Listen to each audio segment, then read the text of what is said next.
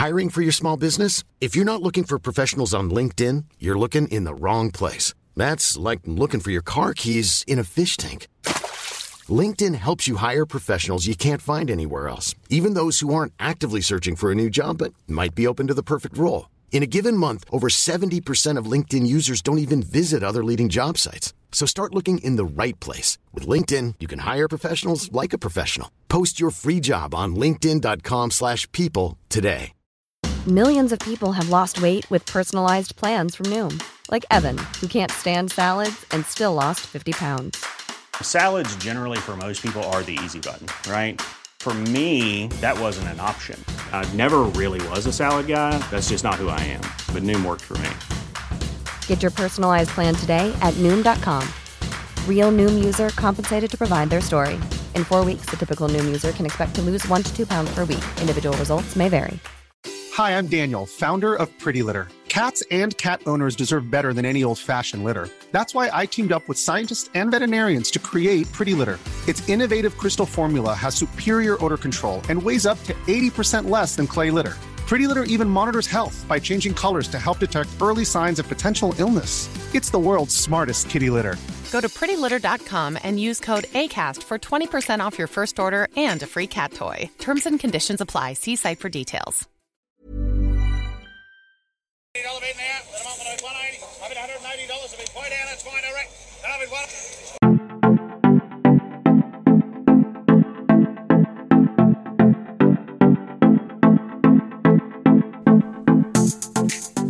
G'day and welcome to the Farms Advice podcast where we talk everything to do with growing your agribusiness. Whether you're a newbie or a long time listener, you're bound to be able to get something out of this episode, which it actually comes in at number 55. That's right, we've hit 55 episodes for Farms Advice. Couldn't be any happier of where it's going and where it's heading, but also the feedback that we've received. It's been pretty unreal so far, and that really keeps me going. So keep it coming in. Fantastic to see.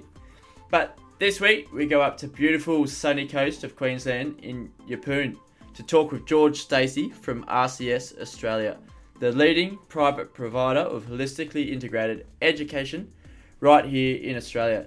George loves what he does and really gets behind what the outcomes are and can be for farmers coming through RCS program. Now let's get into it and let's get grazing. George, how you going, mate? Really good, thanks, Jack. Good to be here. Absolutely. Thank you very much for coming on the show. I've been having a look through RCS and what you get up to, and actually the sort of courses and the the value that you do provide for the agriculture industry. But before we get into agribusiness, can you just tell us a bit about yourself, your role, and what your connection is to agriculture? Yeah, thanks, Jack. So, firstly off, like you said, working here for RCS based up here in Yeppoon in central Queensland. Uh, my role for RCS, I'm an advisor and also work in the projects end. Um, so it's essentially we uh, work alongside uh, government organisations and, and people that fund us to pretty much run our, our, our programs in various areas throughout the country. Uh, my journey in agriculture started obviously when I was a little kid. I was born on a on a property up north of Richmond, up in the northwest of Queensland. Uh, my parents up there, they had about a 45,000 acre block there, and and um, was predominantly backgrounding. Um, from there, uh, have worked or went to school down in Brisbane. Have worked uh, in a few different areas throughout the throughout uh, Queensland, predominantly in northern New South Wales. Um, and before coming here to RCS, I was based at uh, Goondiwindi, working in irrigated cotton, broadacre farming, and and um, also had a small cattle herd there. Um, left there in that would have been uh, early 2019, um, and came up to here for us to work with RCS. So been here about two and a half or nearly two and a half years now, um, and yeah, it's um, it's been a pretty pretty long journey and pretty well long for me, I suppose, but it's been yeah. quite an interesting journey. I've had an opportunity to to work in a few different a few different uh, areas of the industry, and um, I've been very fortunate in that regard. Yeah, good stuff. So I suppose it gives you a bit of a backing as you lead into your RCS role there um, as a project. What what actually is your role?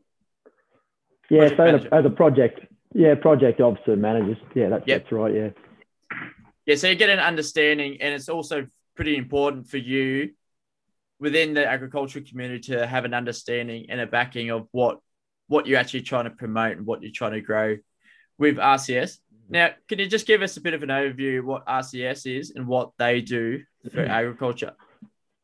Yeah, yeah. So RCS, um, they're a private, ex- well, we are a private extension uh, business that um, services uh, all, all scales of, of agricultural businesses, from uh, from large government organisations, uh, large corporates, right through to the smaller family-owned businesses, and also work alongside, as I said, work alongside government organisations to deliver our products.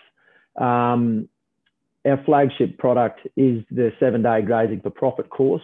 Um, and we have a number of other short courses uh, in our education uh, ranks that that uh, uh, essentially are offshoots of that and complement those sorts of Yep. things. And they they are based around the areas of production, land, business, and people management. Um, and then we also, off the back of that, have a, um, a an advisory and consultancy service. Um, we've got a number of people all across the country that that um, are also facilitators of our education programs, but and also uh, advisors.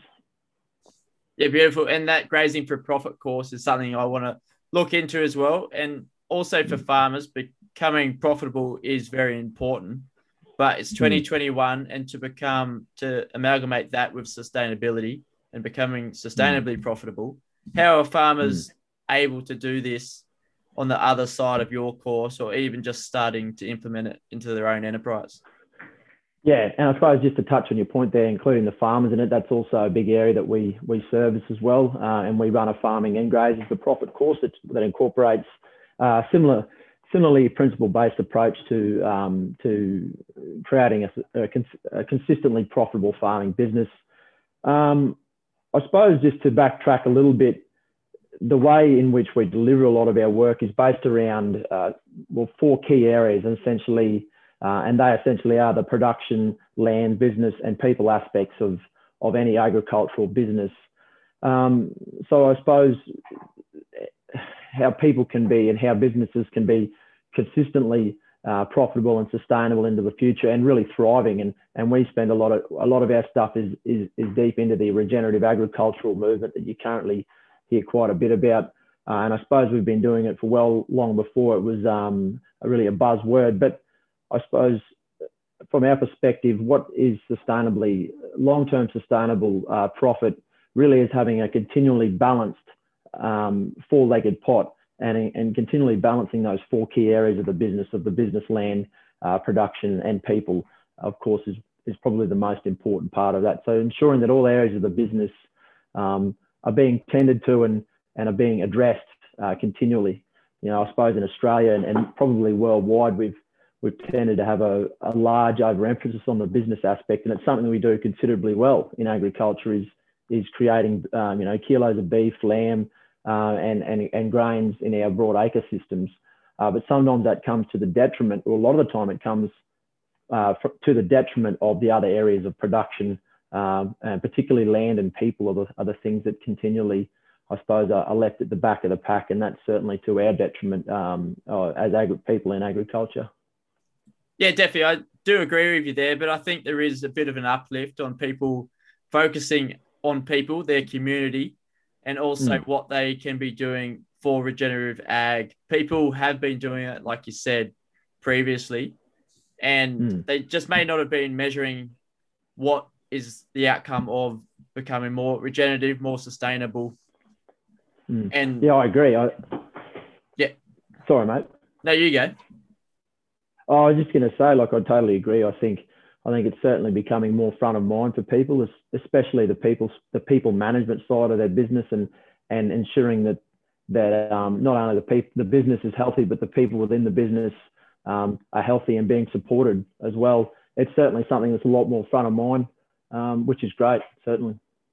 Absolutely. So when we're looking at farmers, what's holding back some farmers from becoming a more profitable agribusiness in the different four different elements that you've outlined?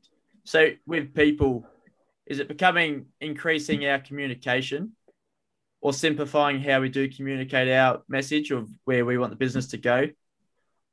Yeah, I think when it comes to people and to take a sort of higher level look at that, I think on the people end, it starts with what the visions and goals uh, for the business are, and for the people in the business. I think um, as a foundational element, that's something that needs to be bedded down because it, it does a number of things. It it informs you know what the next step is and it and it and it, it simplifies and, and creates a lot of clarity when it comes to decision making which is something as you would well know as well being involved in an agricultural business that you have to get up and do on every day to day and and sometimes you're making decisions on things that are out of your control like weather and markets. So if you've got those visions and goals bedded down and really solidified and everyone else in the business is is on board with that then that helps to really um, create clarity when it comes to decision making. So that's probably the, the first thing in, in terms of when it comes to people. Um, but also, as you would also probably be able to relate to, um, at a business level and at, at, a, at a more detailed level, it can be a number of different things. And that's probably one of the biggest joys I get in working in the job that I do now is you get the pleasure to step into multiple businesses and see um, uh, see what's working for them, you know, what direction they want to go in first and, and be able to take a really intimate look inside people's businesses, which is, which is, um, you know, a really humbling and, and, and, and uh, fortunate position to be in. But, and sometimes it can be a multitude of things and sometimes it's one small thing that can really unlock profit and, and long-term profit. That is definitely. It definitely is picking the lowest fruit on the tree, making it the hmm. easiest steps first. And then once we're going ahead and moving into the bigger business decisions. What sort of like questions are farmers asking? How can we do this? Why do we do that? What's like the trend of those farmers coming through the RCS programs? Um, well, I think people sort of people come into the grazing for profit and our, and our RCS programs for a few different reasons. I think recently has been a lot. Uh, there's been a, a few key things that have occurred in the world. One of them being the prolonged dry period we've come out of. And I definitely think at this point in time, there's a lot of people, I suppose, in, in your, you and I sort of age group that are stepping into those management positions. And they're coming into those management positions coming out of a really severe drought. And they're perhaps thinking maybe there's a different way we can look at doing things that we don't have to, you know, be under the thumb of, a, of the weather at the mercy of the elements, uh, which, you know, we talked about re, uh, just before is something that we don't have any control over.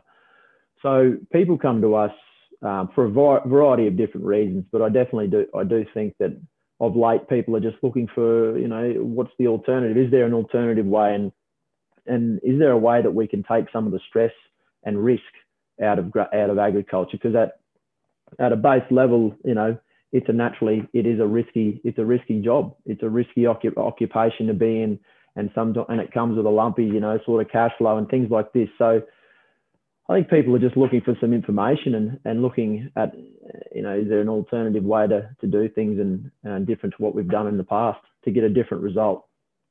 Yeah, definitely. We're in one of the riskiest environments that you could work in, and we we are doing really well to manage that risk also, and looking at the variables, worrying about what we can change and not what we can't. How mm. I I saw one of your blog posts about diversifying or acquiring a business. How important is this for farmers to be able to diversify? Maybe not so much acquire a new business, but to be able to optimize what they're doing with their time as well. That could offset the impact of what the drought we just came through, or some are still well within. Mm, mm. Yeah, definitely. Um, I think it starts, and you just said it before, is optimizing your existing business and and and ensuring that it's working at its um, at its potential before even before looking outside. A lot of the time, um, there's a lot of dead wood to cut out uh, at the first, and, and, and some of the, the biggest gains can be made made early on with businesses that are looking to to move into a different you know uh, method of grazing or method of farming. Um, and, and diversification of, of, well, firstly, diversification of enterprise within the business, and then also looking at diverse, diversification of income. And that can come through a number of different things um, you know, including things like carbon projects. I know that's something that you guys have talked yep. about here on Farms Advice previously. Um, you know, carbon and, and, and biodiversity payments and things like that, stewardship payments are probably something that's going to become, well, it definitely, it already is a reality within the business. And that's something that, that people can really consider going forward um, to be able to underwrite that production income and, uh, and further, you know, further make that business a lot more viable. So, um, and diversification can come doesn't doesn't just have to be about the business. Can be about what you know what the people in the business are doing as well. I you know I'd like to throw in diversification of of, of your day to day and and just mixing it up. You know, just try and think different things. Um, having have, giving yourself the the uh, the freedom to go and explore uh, within the business and you know and also getting off the property as well is probably a key. Just going for a holiday you know, when things take the opportunity to get away and, and catch up with some mates or or take the family away is such a crucial part uh, in that longevity of of the business, definitely. Yeah, hundred percent. I agree with setting in a bit of routine. Make a weekly catch up with your mates or something just to get your headspace a bit clearer, and then you won't be looking, you won't be waiting for the opportunities so, so much. You'll be looking for the opportunities and seeing where you can better place yourself. Now, for mm. grazing for profit, how can a farmer get started on their journey? Uh, for like, what steps should we be looking at to graze for livestock grazing in general? Um, well, it, that's a pretty that's it's a quite, pretty big question, but it's quite broad. Yeah, but pretty, like coming out of drought, what are yeah. three, what are a couple of points that we can think start to think about what we can do? Is it is it rotational well, grazing? Yeah. Well, look, I think um, that's that's certainly an aspect, and I think looking at what sort of grazing management systems works best with you, you know, um, a lot of people make the assumption that if you if you come and you if you come to RCS, a lot of our clients are are cell grazers or rotationally grazing, and and and the the reality is that only a small percentage of them actually are doing that. And people, it's, we just want people to find a grazing system that actually matches uh, what the, the goals and visions of their own business are. Um, so certainly it starts with looking at what sort of what's the current what's the current strategy, what's the current grazing system that's being that's being put in place there, um, and then from there, really working out where you're at. You know, coming out of coming out of where, where we have is in terms of the prolonged dry period and and some fairly challenging climatic conditions. It's working out what's what's been the impact of that of that dry period? You know, that what's the impact on the people? What's the impact on the land? And what's the impact been like on the on the livestock and and and the balance sheet as well? You know, there's going to be impacts across the board. So firstly, identifying what that impact is, and then creating some redundancy plans to ensure that you know it, it doesn't you don't get so deep in the hole if you if that's where you are you're not going that far slipping that far down again so putting some strategies in place um, and, and I suppose I come back to those three key areas of production, land, and business, and, and just working out what the strategy is for each of those areas.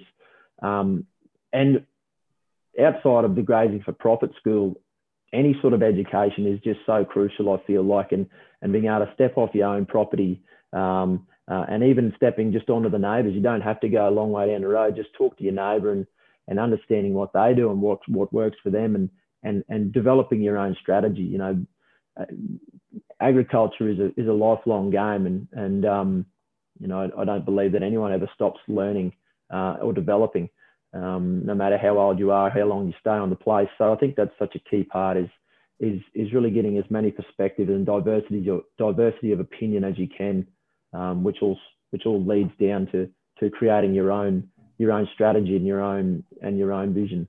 Yeah, definitely. It's piecing together the different elements that you've picked up along your way from your different learnings, different courses out there, but also just going down the road, talking to your neighbor and seeing what's about. Helping to tra- mm. transfer that knowledge across is pretty important. And that's what I'm trying to achieve with Farms Advice. But mm. talking about another buzzword is data within agriculture, using it within mm. grazing or farming as well. How can farmers better use their data or even just start to measure it there's a few new ag tech that we can implement yeah. or even just on the spreadsheet. How can we start to use it a bit?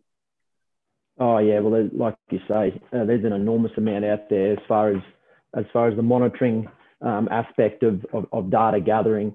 Um, and I suppose the first question I would ask is why are you gathering that data and is it useful? You know, is that a useful yeah. amount of time in gathering that data?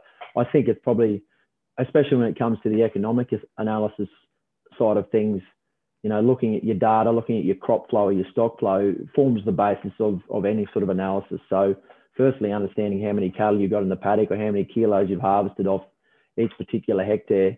Um, is probably the absolute foundational element of, of any sort of data capture. And then from there, it's really, I suppose, working out what's important to your business and what's important um, to be capturing to understanding what um, what's really making that business move forward. Uh, but yeah, certainly foundationally is just understanding what you got in the paddock um, and trying to balance. You know, a key a key thing that we talk about in the grazing of a profit school and and, and the grazing clinic, our three day, two and a half day grazing clinic, uh, is trying to balance our stocking rate to carrying capacity. Um, you know, that's two they're two sort of words you hear in the industry quite a bit, and often they get mixed up, but they're actually completely opposing forces as far as stocking rate being how many animals you got and carrying capacity being how much yield you have to take out of the paddock, how much grass you got. So firstly, just working out how you um, how to how you well where where you are as far as um, balancing that, and that starts with with cattle numbers and also working out what's in the paddock as far as uh, pasture budgeting and things like that. But yeah, that you know, there's an enormous amount of um, there's an enormous amount of of ag tech um, floating around, and and some of it's definitely noise, and some of it's extremely useful. And I suppose just working out what's going to be work best for you and what fits uh, with your business. Yeah, absolutely. It's not a blanket approach. One piece of ag tech won't fit five, but it will fit another five on their That's own right. enterprise. So if you adapt mm. and adopt to what you need for your own enterprise, be it livestock or farming, and seeing how mm. you hmm. can actually start to graze for profit or farm for profit.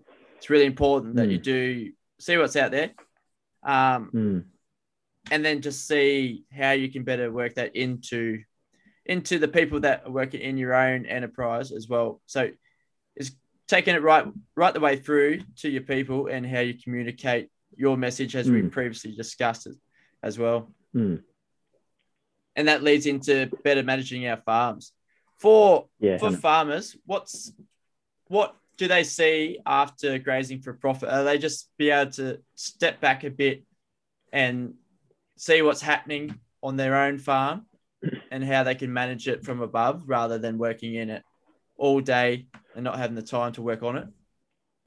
Yeah, um, and that's yeah, that's actually a really key part that you've just brought up and understanding um, trying to step out of the business and work on the business rather than working in it uh, in the day to day having that really key time um, to do the thousand dollar an hour jobs as opposed to the twenty dollar an hour jobs, if that makes sense. Yeah.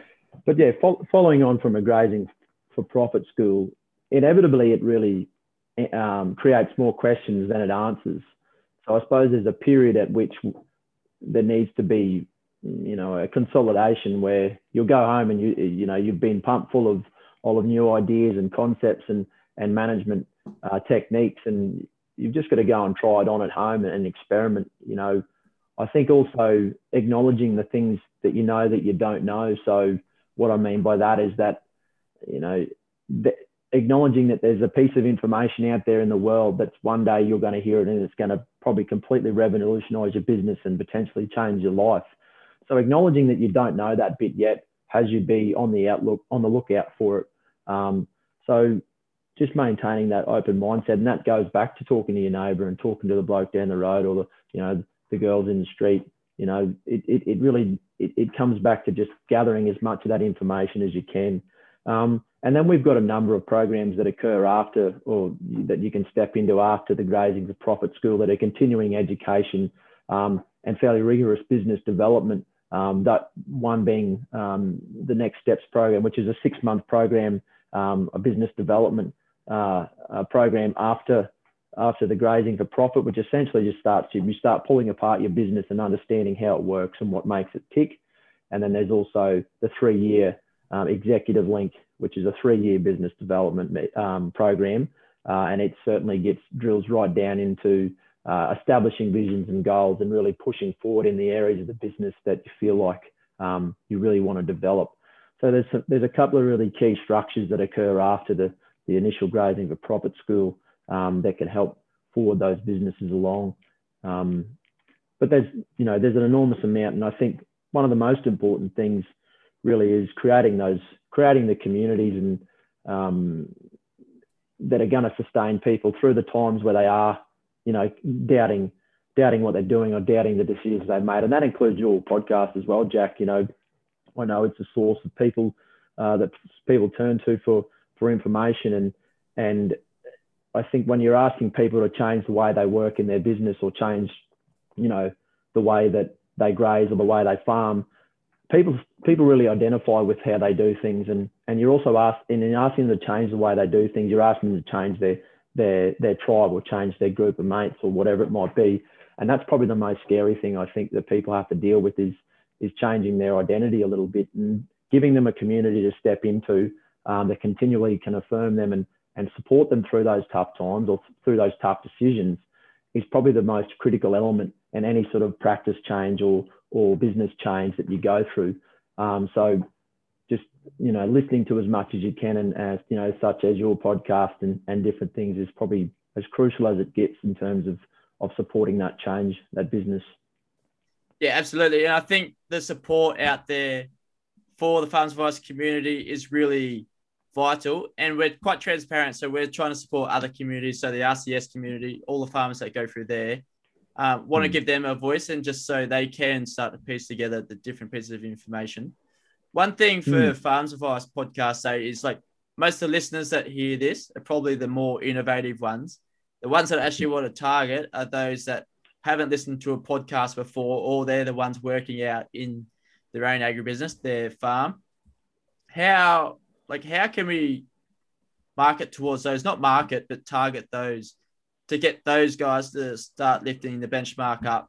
They may be already, but how have you approached that realm of? I think, I think that starts with the peer-to-peer stuff. So I, th- I think, regardless of my history now and, and you know where I grew up and the, the involvement I've had in the industry as a producer to start with, I think people will look at me as a as a consultant now, and and that'll that'll have a they'll have a certain they'll have a certain you know predisposition as to as to how they'll think of that, and and of course people listen. You know we know people listen to us, and but there's certain there's certain things or certain people or organisations or whatever it might be that you know we can stand there and talk until they're blue in the face, but until they until they see it on the place or they see what's happening in the country and the animals and the business and the people, until they see those sorts of benefits, you know they might not buy into it. And I think that's where it comes into the communities within those agricultural um, uh, within those agricultural communities that will really pull those people in and, and show them you know what the benefits are of, of, of moving to those to whatever it might be or, or implementing of whatever that, that you're trying to implement or improving your grazing or farming management. So I think it really starts within the communities and that, you know, the farmer to farmer um, is where those sorts of people will be captured. Um, and also just, you know, learning from what you're looking over the fence. I know so many, so many people come to, come to us and they say, oh, look, it just became too hard to ignore, you know, when my, when my we're in the middle of a terrible drought and, and over the fence they've got cattle and grass and we've got nothing, you know. And it just, I think there's a lot of, there's numerous stories like that where people will just, just learn from, from having a conversation at the, you know, at, at a barbecue or, or, or, just talking over the back fence. Um, so, so yeah, I think um, that's, that's where people will learn. But I also know that people, uh, you know, people will only, it's not worth trying to tell, t- teach someone who doesn't want to be taught. Um, yeah. And I think something something I learned very early on in the piece here at RCS off Terry McCosker, uh, who's the RCS founder. He told me that um, he made a decision fairly on that he was only going to talk to people who wanted to listen. Because there was a period, I suppose, early on where I wanted to tell everyone everything, and I quickly worked out that that wasn't going to get me very far, um, and it was a, a, fair waste of time and energy. Um, so I think, yeah, I suppose catching people at a time where they want to listen um, and meeting them where they're at. So if you know if they're if they're at a particular level, then meet them there and try and bring them up. You don't want to come in over the top and and um and scare them off, or you know that's probably when you do appear as a bit of a shiny bum and people think you don't you know people don't want to listen to you. So yeah, meeting people where they're at and and um and finding common ground firstly. Yeah, definitely. I 100% agree with that. The through peer to peer, but if we can start to make that process a little bit quicker of adoption of new techniques. Doesn't have to be new technology, just a new way of working it to improve your day to day, or just to hmm. improve mm. how how much grass you can grow, what's on offer. If we can improve that in the next three years rather than the next 10 years, we'll be 20 years mm. ahead of where we would be in 10 years. So mm. it's vitally important to get different pieces of, of knowledge from across Australia from different industry leaders, such as RCS and yourself there, George, as a now a hmm. consultant, but previously a producer as well. How do you feel being a consultant now rather than producer? Off the tools, but working with the farmers? Yeah. Yeah, no, sometimes I'm a bit jealous that I'm not sitting at the back of a mob, you know, in, in when, when mustering or particularly when, you know, I've got a lot of mates back around Goondiwindi now and, and, you know, they're all hooking into the planting and the, and the harvesting. And uh, they're the times you really miss being on, on farm, certainly. Um, and it's just those little moments at the end or the beginning of each day that you really cherish. So, you know, I still get those moments, certainly, you know, but they're in much smaller quantity, quantities now. Um, but there's things that I get to do on a day to day basis now that I probably didn't have access or could, didn't have a, the opportunity to do um, when I was working back on farm. And that is the things like looking at different types of business. And particularly for me, the bit I enjoy most um, is meeting the people. You know, there's so many passionate people um, in the industry, just like yourself, Jack, that um, that really care about uh, this country and uh, and the way that we produce our goods and uh, and services. So I suppose one of the most humbling things is that I get to do is meet those people every day and, and learn from them. You know, I, I, I expect at some point I'll be back on, on the land myself, you know, running my own agricultural enterprise and I'm getting this huge benefit of being able to learn from all those sorts of people within this, within RCS and within other extension services, but also people on the land. You know, there's a, I certainly don't profess to be knowing, have all the answers, that's for sure. Um, so it's, um, it's, I'm as much just connecting people with other people and and trying to facilitate that peer-to-peer learning um, as opposed to going and standing on the on the on any block of land and trying to dictate to someone how to run it. Um, it's certainly not the way that I approach the consultancy. And um, yeah, it, it's I'm in an extremely privileged position to be able to do it and and enjoy it every day. But yeah, I do miss being on the tools as you as you put it. It's um it's uh it certainly doesn't beat a um, it's certainly hard to beat a good hard day's work back on land. Um, Absolutely. Well, you're welcome down here when lamb marking's on soon, mate. Yeah. Get a few bows in my hand. I've been landmarking for a while. Absolutely. Well, as your journey's gone on from working on farm and then now as your RCS role, what's your one piece of farms advice that you'd give to someone a bit younger than us and then looking to get ahead in the world of agriculture? Um, I think one of the best things that I did, this is speaking from my own experience, yeah. as um, was probably just go and experience as many different industries and, and work for as many different people as possible, um, because that just gives you such a, a brilliant perspective um, and helps inform your daily decisions. Um, I was lucky enough to work, I've been so fortunate to work for a lot of really good people and I've probably been really fortunate to work for some not so good people as well at different times that have taught me just as many lessons. Um, uh, and not necessarily bad people, but just, you know, did things differently and probably different to the way I would do things now. And those probably been some of the biggest lessons I've had. So, probably one of my biggest bits of advice to someone younger than me that would just be trying to get as, as many different experiences and expose yourself to different industries as you, as you can. And just you know, probably comes back to the what we spoke about earlier of just, you know, take the time to to to help other people and, and people will help you and and there's an enormous amount to be learned out of every, every any sort of interaction. You know, there's so much to learn and just learn as much as you can. And that might be that might be in a you know a university degree, or that might be just going to work in a completely different industry that you don't have, know anything about, or it might be just going to talk to one of the older blokes or older girls in the pub or, or at the barbecue you know, that, that have got a few more experience than you. It just, it can come in whatever form. And that'd probably be my, my biggest bit of advice is, yeah, try and try and gather as many experiences as you can, uh, as early as you can. Yeah, beautiful, you, mate. You know, great farms mm. advice. Mm. And I don't even think it matters about what's on your resume anymore. People don't want you stuck in jobs forever, but just go around, see what's out there. And then in the end, you'll be landed in the best job that you hopefully can be. But we'll start mm. to wrap it up there, mate. It's been unreal to have you on as a representative RCS, but also to understand your own journey in agriculture and where you've come from. But who else on the Farms Advice podcast would you like to hear and why? Oh, geez. can be industry related. Yeah, I, I always love hearing from um, from producers. I think you know, at a base level, that's that's what I am. I'm a grazier and a farmer, um, and I love hearing about people um, speak fondly about their own operations and, and what's I suppose the trials and tribulations that they've been through and the impact that it's had on them. So, um, you know, I was listening to your one with Gus White just earlier, um, and uh, and yeah, I really enjoyed that one and just hearing what the journey's been like for them. So I think, you know, I'm still in that process of trying to hear as as many uh, different opinions and and ways of doing things as possible. So I really love hearing about from from producers, and I'm sure there's, well, I know there's definitely a lot in and around that Dubbo area that we've had a little bit to do with. So um, yeah, I think as many getting on as many different uh, innovative farmers and, and graziers on there as possible would be great. Yeah, we'll do. We'll try to reach out to some different regions where we haven't touched. Like you said, Gus White was a really good one out there in the Western Districts of New South Wales. Mm. Um, so mm. it's really good to see how others work, see how cross sector works. Like you said, get out and work in different industries. It's pretty important mm. and goes a long way into helping us build better agribusinesses.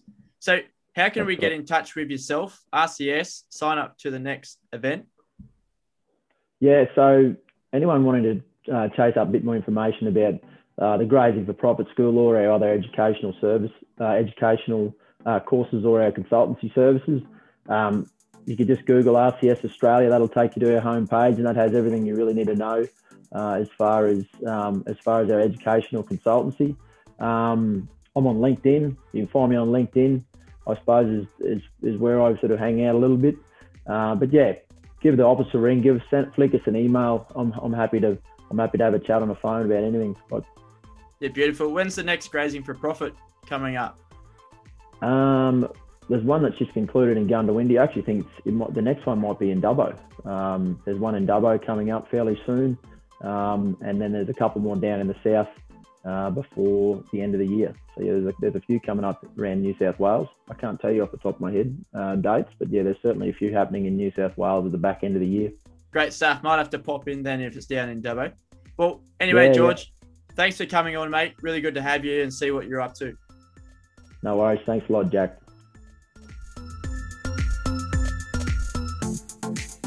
Thanks for listening to myself and George ramble on about how you can utilize their courses and how to manage your grazing and farming in a more holistic manner. Get in touch with RCS if you're keen for any of their upcoming events. I'm sure we'll be able to share them on our social media and you'll be able to link through back onto our farmers only email. So make sure you sign up and subscribe to that also. Please, as a huge favor, share this episode on your social media as the new world word of mouth. The industry as a whole relies on word of mouth and how that could really help this podcast reach other farmers that need the tools and knowledge from those industry leaders that we do get on the show to actually start moving the dial on their own agribusiness in their enterprise and see where they get to. The plan is for each farmer is to take away a few takeaways from each episode it might just be motivation, or it might actually be a new piece of technology or technique that they can implement into their day tomorrow. It'll go a long way and speed up the process of developing agricultural enterprises across Australia. So make sure you do share that. Give us a review on Apple Podcasts. It would be amazing to see a few more on there. 24 now and climbing. But until then, we'll see you next week on Tuesday. Keep on farming.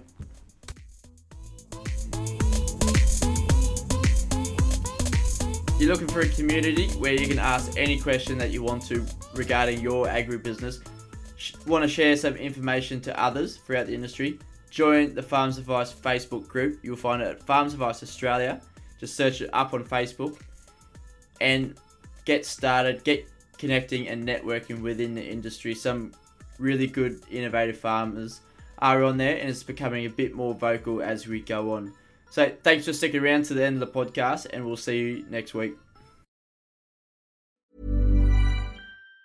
Even on a budget, quality is non-negotiable. That's why Quince is the place to score high-end essentials at 50 to 80% less than similar brands. Get your hands on buttery soft cashmere sweaters from just 60 bucks, Italian leather jackets, and so much more. And the best part about Quince, they exclusively partner with factories committed to safe, ethical, and responsible manufacturing. Elevate your style without the elevated price tag with Quince. Go to quince.com slash upgrade for free shipping and 365-day returns. Mom deserves the best, and there's no better place to shop for Mother's Day than Whole Foods Market. They're your destination for unbeatable savings, from premium gifts to show-stopping flowers and irresistible desserts. Start by saving 33% with Prime on all body care and candles. Then get a 15-stem bunch of tulips for just $9.99 each with Prime. Round out Mom's menu with festive rosé, irresistible berry chantilly cake, and more special treats. Come celebrate Mother's Day at Whole Foods Market. Imagine the softest sheets you've ever felt. Now imagine them getting even softer over time. That's what you'll feel with Boll and Branch's organic cotton sheets. In a recent customer survey, 96% replied that Boll and Branch sheets get softer with every wash. Start getting your best night's sleep in these sheets that get softer and softer for years to come. Try their sheets with a 30-night guarantee. Plus, get 15% off your first order at bollandbranch.com. Code BUTTERY. Exclusions apply. See site for details.